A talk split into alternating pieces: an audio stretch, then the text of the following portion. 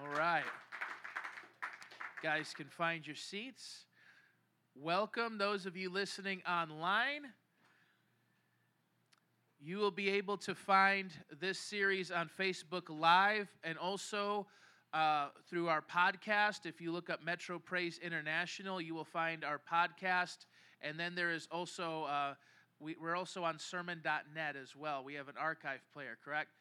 That's, that's still up and running. So we have all of these ways. And, and the reason I say that is you have uh, a free college course on the book of Acts right now through our chapels.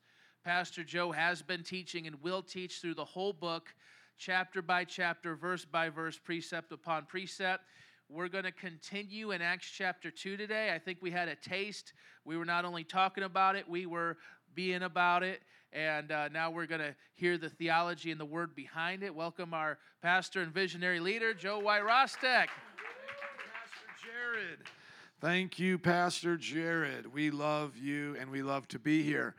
Those of you who are wondering why we have such a formal introduction, it does help with our recordings, but it also gets us all focused on what we're here to do. Open up your Bibles with me to the book of Acts, chapter 2, or as we are calling it, the Pentecostal Handbook, chapter 2. Today we're going to learn in the Pentecostal Handbook how to pattern ourselves against uh, after the New Testament church. Acts chapter 2, verse 42 through 47 is where we left off last week. So we got into the beginning of the outpouring of the Holy Spirit, preacher uh, Peter's inauguration, inaugural message to the, the crowd.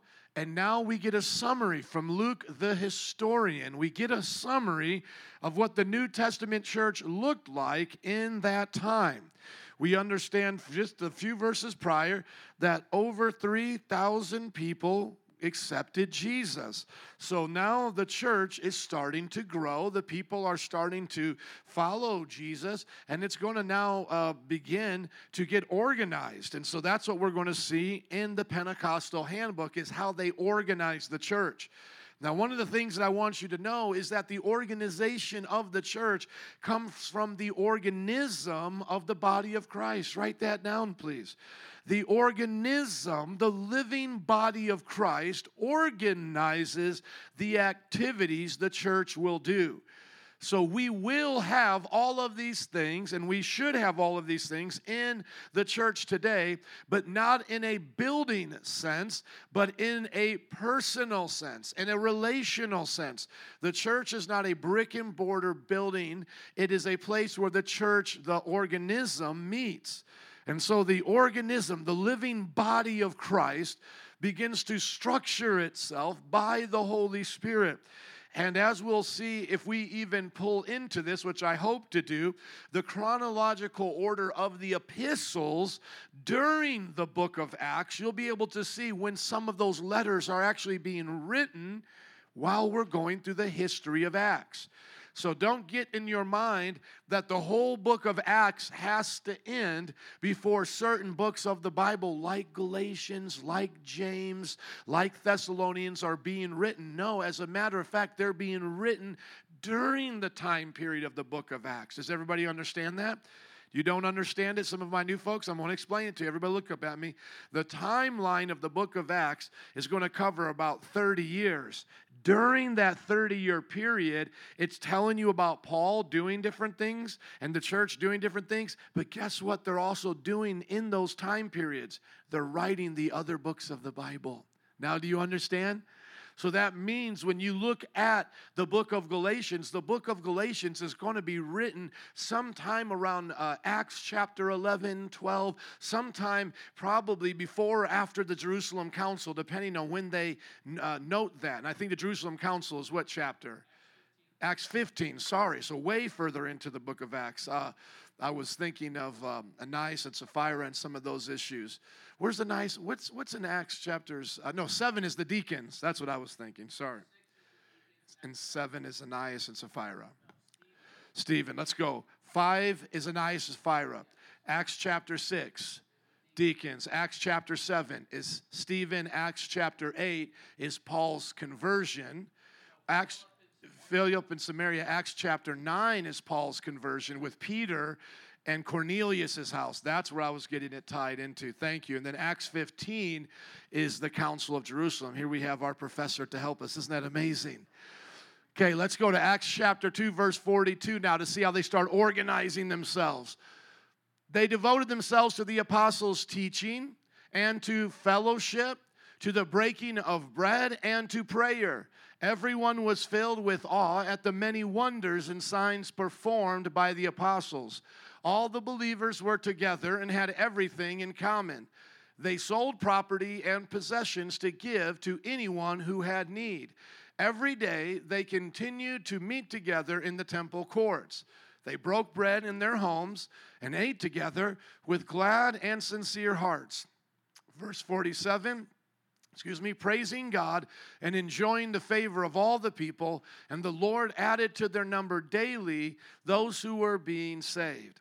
Now, in my notes, what you can see that I did is I started adding the practical applications of what they were doing, and I have found 10 of them. And this is also a part of our church, what we call the tenfold ministry structure of Metro Praise International. Now, this has been around almost as long as our vision and goal and strategy has been around. I think we developed this within the first couple of years of the church. The vision, loving God and loving people with the strategy connect, mentor, send, and the goal of 100,000 churches, 100,000 disciples with 50 churches in Chicago, 500 around the world was all done before we launched. After the launch, going back into the scriptures, I noticed that we needed to really structure our leadership and then I began to develop what we now know as the elder and deacon categories, the three kinds of elders apostolic, pastoral, and governing, and then the kinds of deacons that we have, just generally speaking. But there could be multiple levels of deacons there. And none of that is necessarily, uh, you know, like put in concrete. It could change over time. It was just something that we needed to structure as a living organism, like they were, to help uh, guide the growth. And then taking from this example, and I took that from the examples of the the epistles, and you'll see it in Acts as well, uh, how we structured our, um, our eldership with our deacons. So basically, I considered Paul the apostolic elder, writing to Timothy, the pastoral elder, to how to manage and govern the elders he had with them, the governing elders, and then the deacons serving those elders. So there it's found in the epistles, this kind of that structure. But just simply, it's elders and deacons. Excuse me. Now, when it comes to uh, the tenfold ministry structure, you could probably find within this passage, Acts chapter 2, 42 through 47, maybe a hundred different kinds of ministries. But I think I did my best to summarize them with 10. And I've challenged other pastors, and I'll challenge you as Bible college students. If you can come up with a unique category, let me know. And even during the sermon, let me know at the end if you can come up with a unique category, because I'm all about uh, finding new things in the scripture, but I'm also about condensing information. So a lot of times somebody will think they can add something to this, but I'll say, but isn't that kind of what would go in here? And if, you know, if we're going to say that this doesn't cover this, then are we really saying we understand this? So for example, you'll notice that I'll have somewhere in here a church service, and you may say, well, you know, you have nowhere here worship times, you know. Well, worship times go into a church service. And if you say, no, they're actually separate because you can have a church service without worship, then I'll say, what kind of church service are you having? right? Do you get my point there? And so uh, now somebody may say, well, prayer meetings could also be said of the same thing. Yeah, but he listed prayer meetings separately. So I have to deal with it separately. Otherwise, I could put it into other categories. So the things that are separate, we want to keep separate. He lists like I said here, at least 10 things, and then I think I've summarized those pretty well. I think he lists um, eight things. Depending on whether or not you want to put all things in common and signs and wonders, that could be nine and 10. But either way, I combined a bunch towards the end. So let's read it again, and you'll see the tenfold ministry structure that I believe all churches should be patterned after. Okay, and I also have written about this in our 201 book, Disciples That Make Disciples, and in uh, Discipleship Based Churches, the book that helps pastors. And by the way, by God's grace, We sell over a hundred books online every single month. Over a thousand books are sold through Kindle. Isn't that amazing? That's the glory to be to God. From a high school dropout now to an author that has out there at any given time a thousand to twelve hundred books a year. And that's why I've, I've encouraged this man right here to get his work out there because I think it would sell even better because I think he's a better author and he helped me write portions of uh, a couple of the books. Now, watch as I add in here as what we would call hermeneutics, exegesis. I'm preaching it to you, I'm exegeting the scripture, I'm trying to make it applicable to our time. Let's see if I do this well as a standard model for all of our churches, as something we should all check off on.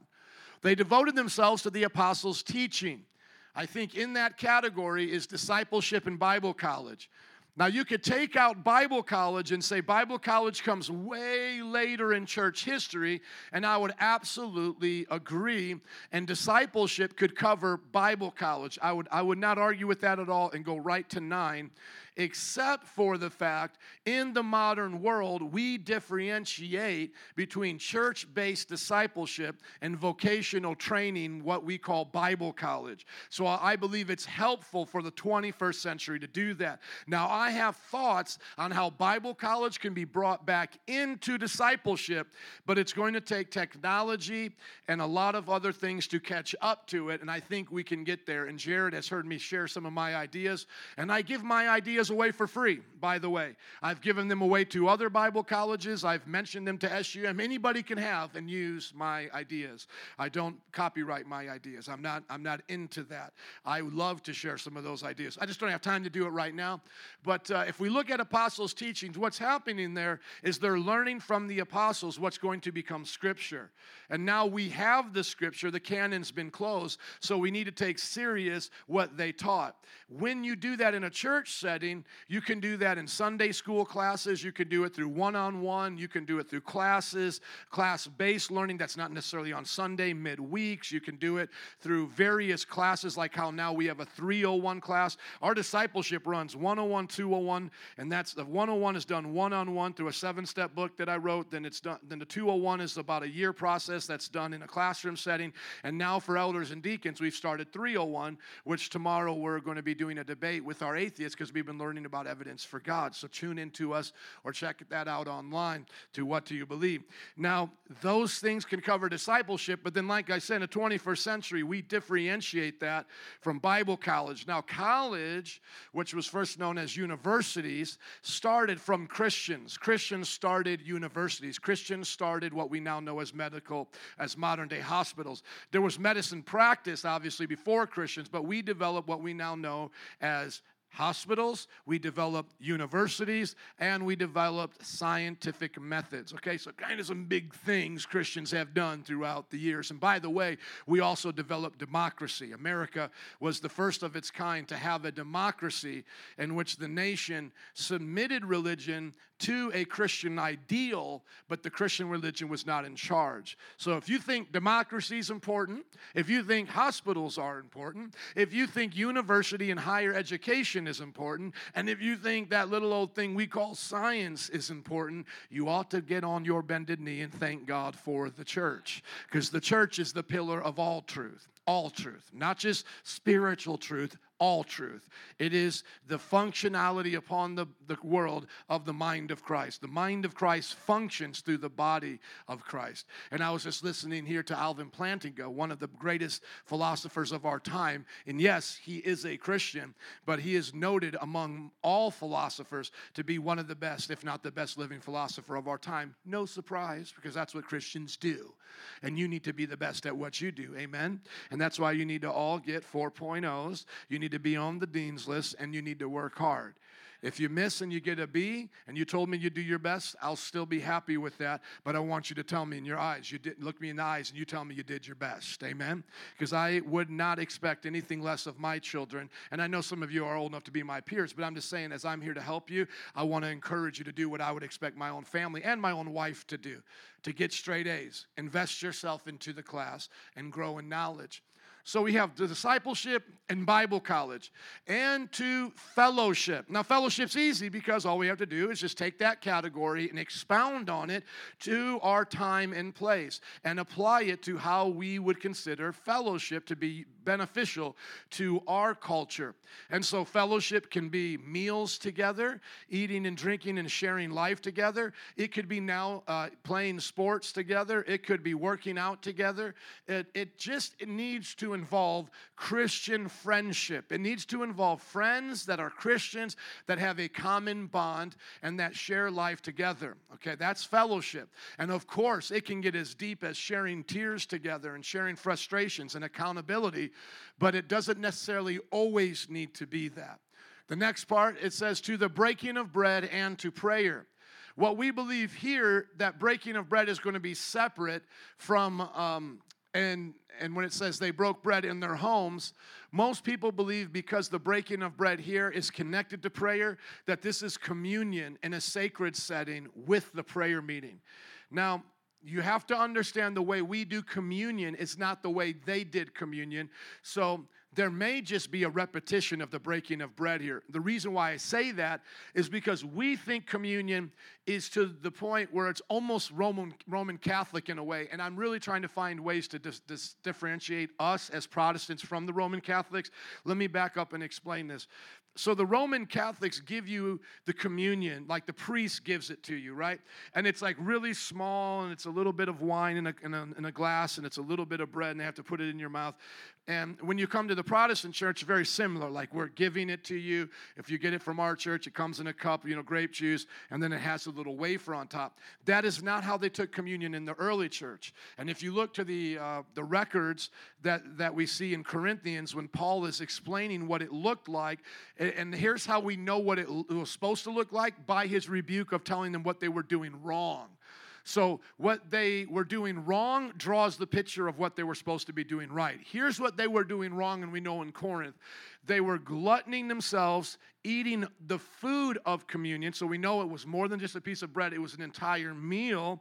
And then they were getting drunk off the wine. So, they really made it just perverse by perverting not sexual in connotation but just perverting the the meal it was supposed to be and the wine and the celebration. They made it into a, a gluttonous feast and getting drunk. So we know that it wasn't supposed to be that. So if you minus the bad that he says they were doing what are we left with a fellowship meal celebrating the Lord Jesus Christ. So, communion was a meal to them, similar to the Passover that Jesus had at the Last Supper. It wasn't the last uh, grape juice in a little plastic cup wafer, it was the last what? Supper, as we know in tradition. It was a meal.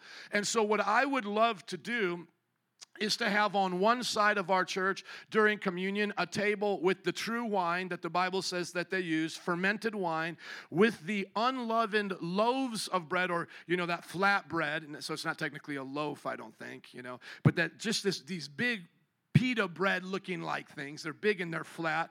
And then on the other side, the non alcoholic. So you could make your own choice. Now you have to remember the traditional church, the church that's been around for over 2,000 years, has always used wine. It was only in the American history for about the last 150 years during the temperance movement that we said we shouldn't use wine in communion. And actually, Welch, if you research that, was the dude who developed grape juice just so that we could have non alcoholic wine in church. So, grape grape juice was invented by a Christian in America to replace alcoholic wine in church. Just research it. It's a very interesting subject. Just look up Welch grape juice, the history of it. So, what I would like to do is have that table, as we would call the Lord's table, as you'll hear other places referenced in Scripture. And then instead of having it be somber, I would like it to be celebratory. So, we're used to taking the communion with the somber heart. That's not the tradition of the apostles. The repentance and the prayer beforehand was somber, guarding your heart from sin, not to eat it wrongfully lest you become sick. But that would be kind of like the pre prayer message or blessing. But then once the amen was said and the communion started, now the joy comes. The fellowship, the communion with the Lord and His church.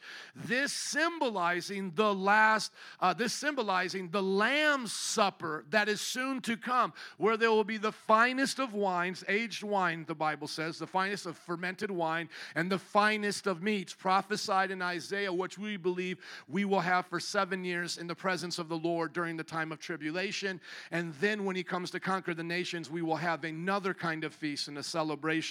But this is a preview of that. So now watch the commun- uh, the Passover was a, a type and a shadow of Christ's death, burial, and resurrection, the communion that would now happen for Christians now knowing about Jesus. And now, when people take the Passover celebratory meal with the, the sense of Jesus, now we are foreshadowing the feast to come. Does everybody get that? And if you've read in the scripture, especially Jesus, he talks about many will come from the east and the west, and great will be that feast, right? So we are supposed to look forward to this wonderful feast. And uh, that's what I believe is included there. Now, once again, I could have separated communion and called it its own thing by putting to the breaking of bread, communion, and then to prayer meetings. But prayer meetings will include communion, and prayer meetings can be in any of these other categories. Prayer can happen in services, prayers can happen in discipleship meetings, prayer meetings can happen in small groups. So we encourage you to take communion as often as your heart's desire. Okay, so if you guys think that's a good idea about us having the fellowship meal of communion, how many think that would be fun? Can I hear an amen? That would really change up the way we think about it, right? We, we do the somber part at first, remember the death, burial, and resurrection. But with the amen, we come and celebrate the life together. And so maybe there's a few goblets over there, and people are pouring themselves some wine, and then they're dipping in their bread, they're eating it together. Maybe we let that happen for 10 minutes. Now, watch. Some of you may think that could, that could get a little out of hand. That's still not even what they were doing. Theirs were hours long having meals of celebration. It was a party. Once again, what was Paul's problem? When they then ate too much, took away the food from the others. Everybody just kept bringing enough just for their friends. And then they drank too much to where now they're actually becoming drunk and obscene. So you say, Pastor, we could become drunk and obscene. Well, yeah, if you do it wrong, but if you do it right, you can do what Paul and the New Testament church intended. And once again, think of the picture Jesus, the Last Supper. What are they doing? They're supping, they're eating together. Now, at the very least, if, and I was thinking about this, I've heard some people, and I've actually seen it, with Pastor Ron and his church uh, in Fort Wayne, Indiana, the vineyard there, uh, kind of a middle ground. What they would have is they would just have the broken pieces of bread, still the two tables, alcohol and non alcohol. And then what would be expected of you is just to come by yourself, take it, dip it in the wine. So nobody's now drinking their own glasses of wine or grape juice or whatever, but you dip it in the wine and then you eat it, and there's supposed to be a little bit of talk happening around the table. So, hey, man, I haven't seen you for a while. How's the wife and kids? Good, you know, and you're just eating your communion like that. And I really enjoyed that. And that's exactly how it was. It's just communion time, celebration music, and we came around the table and I took the, you know, the bread, dipped it in the wine, and I ate it, and I talked to some people I'd never met before. And it just was a time to let down your guard in fellowship. I thought it was awesome. The difference between our church and their church is their church is like 2,000 seats, you know what I'm saying? And they have this huge altar area. For us, it would be almost impossible, especially when we start needing these side sections again. And then just people coming from the chairs and trying to get to the table. It would be very difficult because our table would have to be small. They had these huge tables that they were able to at least accommodate 20 to 30 people at a time. And you know, of course, most people aren't going to stand in the same spot. So, you know, there's, think of it like this I was just at a wedding and the wedding had about 300 guests and the dessert table section was there but everybody was able to kind of move around it and kind of do it. But you need a lot of space. You need probably double the space we have right here.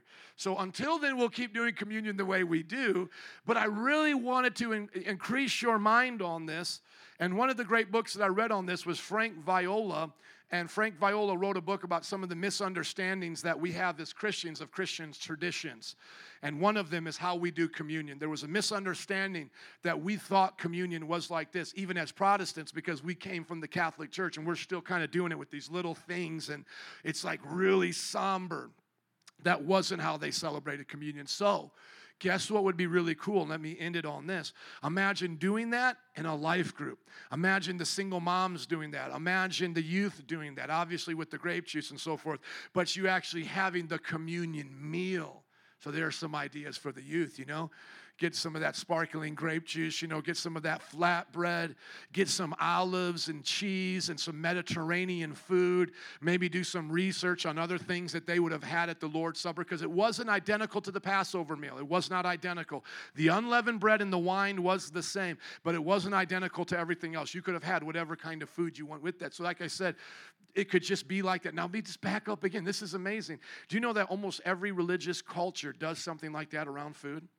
Do you know that they eat more food during the fast of Ramadan as Muslims than they do any other time in the year? Why? Because they break their fast with celebrations and food. Do you know that the, the Hindu people, and I've been to it, it's called Prasadam. The Prasadam is a holy meal you have dedicated to your God. And I, I really had to check my conscience because it was food sacrificed literally to idols. And I'm trying to minister to these guys, and I just didn't know how much I should eat and dance with them. But uh, there was just really just eating and dancing around these pagan deities, you know?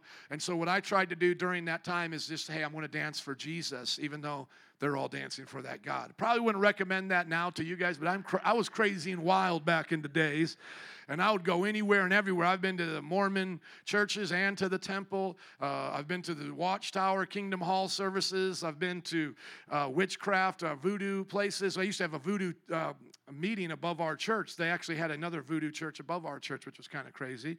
Uh, you can ask Troy Bond about those funny stories doing Santeria. And uh, then we had tarot card readers, Satanists that I would hang out with all the time. Did the Holy Meal Prasadam multiple times with them. sometimes I just wouldn't dance. I would just eat in the cafeteria, let them do their stuff, and I would sit for the message and then try to witness to these guys that I was talking to. I've also been to their ashrams with the Hindu people. I have an ashram by my house, which is a place where the, uh, the devotees will live. They'll kind of live off the land, you know, vegetarian. It's like a um, commune of some sorts. But which is really cool by where I live, there's not only an ashram there for the Hindus, there's also a very similar type of place for the Jewish people with the Chabad movement, which is the, uh, the real strict Jewish people, and they have their uh, home uh, organic garden there and a retreat center right by where I'm at. And there's also uh, the Christian retreat center that we went to with our church. So a lot of religions, I'm telling you, do retreat centers. A lot of them have food and celebration. A lot of them are, are doing stuff like that. So prayer meetings are going to be times where we dedicate our, our time directly to God lifting up the needs of the people, doing intercession, praying for each other, praying for the sick, and that will include uh, also communion. Everyone was filled with awe at the many wonders and signs done by the apostles. And so we see, like right in the middle of this description here, is that the apostles are doing awesome things for the Lord. Now, this doesn't mean it was only the apostles because we find out later on Stephen and Philip and a lot of these other people are doing awesome things for God as well. It's just like right here, it's saying they're listening to the apostles' teaching. Once again, doesn't mean they're not going to listen to Priscilla and uh, I mean uh, Apollo, uh, Priscilla and Aquila's teaching. No, Priscilla and Aquila were the good people. Yes, Ananias and Sapphira were the bad people. Sometimes my mind gets lost in names. So that doesn't mean that good people aren't going to teach, but remember, it's mainly the apostles. This is just within a few weeks of the church, okay? So they're doing awesome things for the Lord. They sold property and possessions to give to anyone who had need. This was their community service. They were not socialists. Marx said that the Bible is a socialistic book, that Jesus taught socialism. Marx was a liar, okay? This is not a socialistic book. Socialism demands you to do it and says it's wrong for you to be rich and this man to be poor. That's not what the Bible teaches. The Bible teaches you can be rich and another one can be poor and God can bless them both, okay? Now, why is that person poor? The rich person should care about them and to help them. Is the poor person poor because they lack opportunity and ability? Then the rich person should help them. Hand up, not hand out. Does everybody see the difference? But are they poor because they refuse to work? The Bible's very clear if they refuse to work, they should not eat. And even in the distribution of the goods that were given to the church, look at the list that began to develop. As a matter of fact, that's what breaks out the first fight as we see in the church, and that's Acts 6, right? The fight among the Greek widows and the Hebrew widows, the Greek culture and the Hebrew culture clashing there with the widows. And I can totally see this because I saw how people act when they are in those situations. And I could totally relate to this, okay? How people would act in those situations. I just can't even go into stories right now, but I used to take care of a lot of single moms in the hood. I used to help out a lot of people like that, and I could totally see how the conflicts would come out there, and you could see the church dealing with it. But here's the deal: that by the time we get to the uh, uh, the first and second Timothy, those those epistles that Paul's writing to to Timothy, who's living in Ephesus, remember he's taking care of the Ephesian people. We see these lists start to come up. Don't put anybody on the list of a widow unless they're this old, taking care of the church. If they're young, tell them to go remarry, not to be a busybody. Make sure they wash the saints uh, the saints' feet. That means they were servants in the house. They were participating in the church like housekeepers. Okay, and uh, and then he was very clear with the men. You know, because with women it was harder to find jobs. Very clear with the men. If a man doesn't work, he doesn't eat. Send him to work. Send him to go work. But uh, nonetheless, they had community service because they had people with lots of, of wealth and money. Maybe not all of them were wealthy, but they had enough of them for it, it to be even noticed in the Bible as we get into the next few chapters. Um, that's where we'll see the problem of Ananias and Sapphira is that people are selling houses and giving them to the church. And I don't believe they became homeless after that. And I even believe that they still had multiple houses left.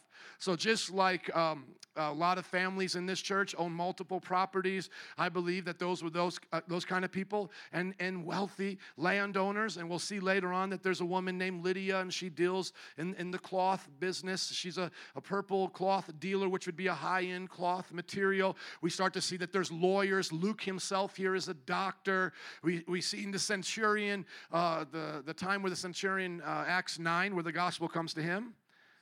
Acts uh, 16, when he goes to the centurion's house, is, is Acts Cornelius, who is a centurion, though, right?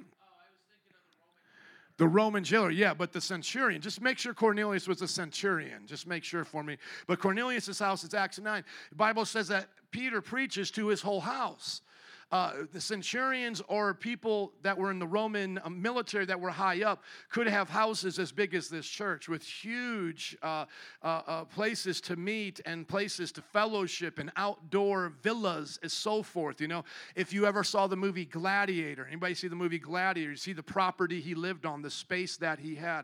If you haven't seen it, I would recommend it. It's a very good, touching movie. It's rated R, and I don't know if you can watch that as an SUM student, so maybe I don't recommend that. But uh, you'll you'll see like these soldiers, they were rewarded this way. So we know those people existed. As a matter of fact, when we get to Barnabas, as we talked about before, Barnabas is not even his name, that's a nickname. His real name was Joseph.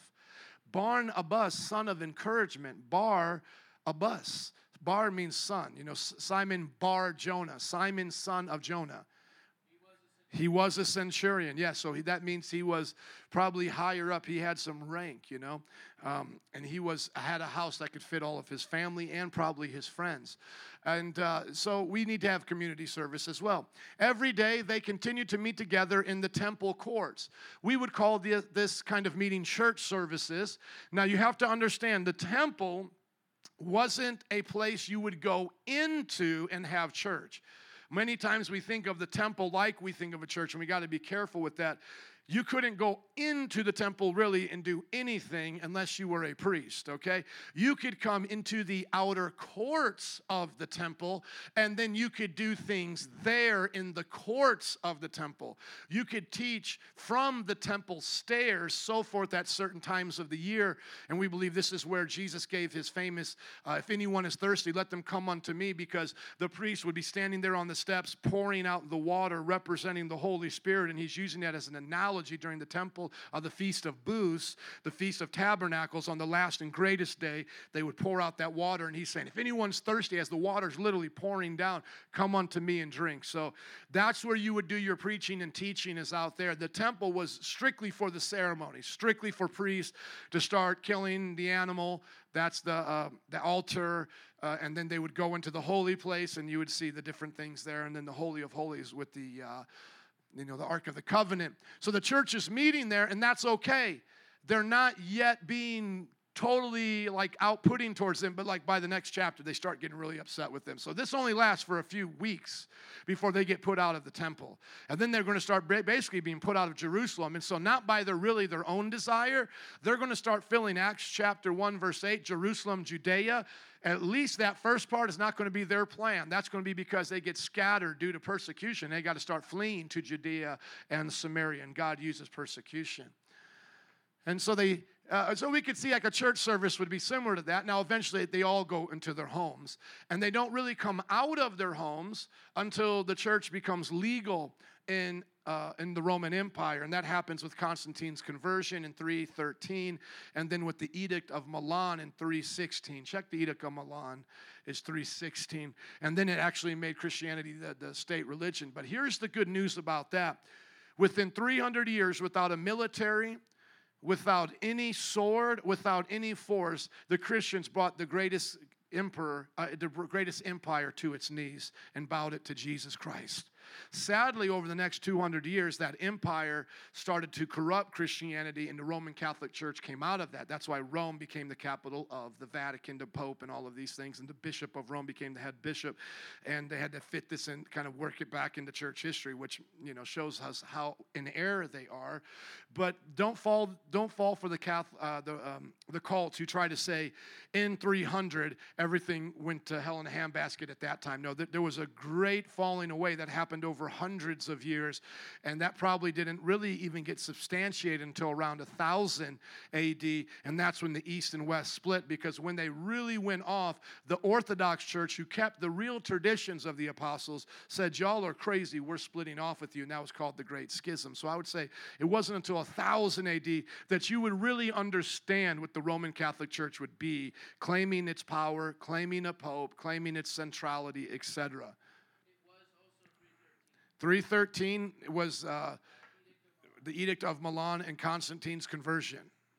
Okay, well, thank you for that clarification. They broke bread in their homes and ate together with glad and sincere hearts. Now, at this point, we could say they broke bread in their homes as another form of the Lord's Supper. Or we could say the breaking of bread here is literally just eating and having good times together. We don't know for sure because the same terminology is used for the, the feast of the Lord and for just hanging out. Um, either way, we as a church believe you should celebrate during the time of communion and when you're not having communion. So that's not going to change either way. And we also believe that the believer, the priesthood of the believer, can take communion in their home without having a certain subset of priests to feed it to you and bless it, because we don't believe it becomes a literal body and blood of Jesus, obviously. And that would be life groups. Verse 47 praising God and enjoying the favor of all the people. And here we see the favor of all the people and praising God could be another thing, and that just could be the success they had in the world. But sadly, the favor of all the people changes as they become a heavily persecuted group. It starts with the Jewish persecution, just moving into the next chapter. They're not done trying to squash it out. Excuse me once they crucified Jesus, they thought it went away. It actually makes it worse. And that's what you're going to see in the first excuse me, can I get a bottle of water, please? You're going to see that in the first couple of sermons is that they're they're correcting the Jews who are persecuting them. They're explaining to them what's going on. As a matter of fact, there with, the, with Peter and Pentecost, just a few verses later, he's telling them what's going on to a mainly Jewish audience. Uh, sadly, though, the Romans start to persecute them, and that's when it gets really bad. The Jewish people, very minimal compared to what's going to happen. You, you, talk about Paul going around, you know, the synagogues, rounding up the Christians, uh, you know, persecuting them, possibly having them killed, so forth and so on. Thank you, sir. Nothing compared to what happened like with Nero and the rest when things happened with the Roman Empire. So, like, Jewish persecution was one level of, of bad. When Nero, when let's just think of Nero first of all, because that became like the real first time it gets going crazy. Uh, supposedly, uh, Nero blamed the Christians for a fire that he had started in Rome, and then he made the per- he made the Christians um, uh, he made it free reign to start killing them and persecuting wherever you found them, seizing their property, raping their women, taking from them, and so that's where from that point on, really from right around 60 A.D. to the time of, uh, of, of the Edict of Milan, you know, Constantine's conversion, you have Christianity being heavily persecuted. And literally up into the end, right before Constantine's conversion, I believe it's Diocletian. Look up Diocletian, his persecution, the emperor. We believe the Diocletian. Uh, uh, genocide against the Christians was the worst, uh, the worst time to be a Christian in the Roman Empire, and then thankfully God stopped it. And so oftentimes it gets bad before it gets better. Excuse me. And so I put up today the the um, open door video of the 10 most heavily persecuted uh, countries where Christians are suffering right now. Nine out of the 10 are Islamic. The worst one, which is non Islamic, is North Korea because that man is a lunatic. That is probably very similar to what it was like during the time of Diocletian. You had a man God in charge, supposedly, you know, like a man God mentality, and just killing everything. I mean, it's just, you know, if you read stories about people who've escaped from North Korean concentration camps who have come out of it, it's just despicable. It's, it's no different than what Nazi Germany was doing. Diocletian, it was Di- 303. Diocletian, thank you, was the worst and last of it in the Roman Empire. So they were enjoying the favor up until where they could, and then they persecuted them. And the Lord added to their number daily those who were being saved. Now, that's a loaded statement right there. So I put at least three things that I can think of that really speak to how they were having the Lord add to their number daily. So it wasn't just uh, people would just show up out of nowhere there were divine appointments, yes, like Philip and the Ethiopian eunuch, but they had to go out and do evangelism. So, evangelism was a key part of the church growth. The next thing was church planting and mission trips, and those just go hand in hand. And you could probably put mission trips before church planting, but they literally were going just hand in hand. We're going to go somewhere where we haven't been, and we're going to go plant a church there. And that's how Samaria gets churches there. As Philip goes to Samaria, the boom shakalaka power comes there. I love Billy Graham, but this wasn't no Billy Graham crusade. This was Billy Graham 2.0. This was the Bonky crusade. That's why we don't want we don't want just a Graham style revival. We want to get bonkified. We want what they had. We want the boom shakalaka, demons getting cast out, signs and wonders and miracles. That's what happened in Samaria. And that's what's going to happen every time they go and preach, as a matter of fact, because the Pentecostal handbook shows that they had the Pentecostal power. That was the power that Jesus had given them, and God keeps his word. And you remember in Mark chapter 16, it says, Go into all the world, preach the gospel. These signs will follow those who believe. And he lists them off, you know, uh, casting out of demons, speaking in new tongues, being invincible, laying your hands on the sick. And then it says, and they went out and preached everywhere, and the Lord worked with them, confirming his word with the signs that followed. So now you see they were a church planting, evangelistic, mission minded church. So put them all together, and here you have the list discipleship Number two, Bible college. Three, fellowship. Four, prayer meetings. Five, community service. Six, church services. Seven, life groups. Eight, evangelism. Nine, church planting. Ten, mission trips. And notice how all the ministries of the church were marked by the power of the Holy Spirit with signs and wonders following. Everywhere they were doing these things mission trips, church plan evangelism, power of the Holy Ghost, life groups, power of the Holy Ghost, church services. One of them, the house shakes that they were meeting in as they prayed for more boldness. As they were being persecuted, they didn't say, God, uh, just take us out of here, help us find amnesty. No, they said, God, send us back, but this time with boldness and stretch out our hands to do miracles in your name. Community service, imagine being around in those times, you know? Well, sorry, silver and gold have I none, but get up and walk. We'll talk about that next week. There came a time, there's a famous statement where somebody started walking around the Church of Rome when it became in power around the time of uh, the Roman Catholic Church's development. And they said, now for the first time, the church can no longer say, silver and gold have I none. And also, it can no longer say, rise up and walk. And so it traded prosperity for the power of God. Now, you can have both, but we don't want to trade one for the other. One is more important than the other, and that is the power of God. The power of God was in their prayer meetings, it was in their fellowship, their Bible college, what we would call their intensified discipleship as they raised each other up into the fivefold ministry. So we have just a few more moments that uh, I want to pray for us to do these things uh, to pray for you to do these things effectively. So each one of you, just write down about two or three of these things that stick out to you that you want God to utilize you in specifically right now in this time in your life. Okay, now you may say, Joe, I want to go to to Kazakhstan and do missions. Okay, but I'm just talking right now. just you know the ministries of the church. Hopefully, you see every one of these being enacted in our church. And I want you to see how you can do this. Where can you fit in? Where is the Lord calling you to serve? What things excite you? What things uh, motivate you to want to really become expert, an expert at these things? Those of you who know that I went and got my doctorate, I'm halfway through it. I don't know what I'll do with my other half. I'm still praying on that. But my doctoral studies are in ministry. So by the world standard, I would be an expert in ministry. My doctorate is in ministry, D Min, Doctorate of Ministry. And uh, so it's my passion to do these things. I write on these things. All of my books are written from this perspective. I have my first book coming out. Well, the Islamic and dating book would be two that didn't come from this perspective.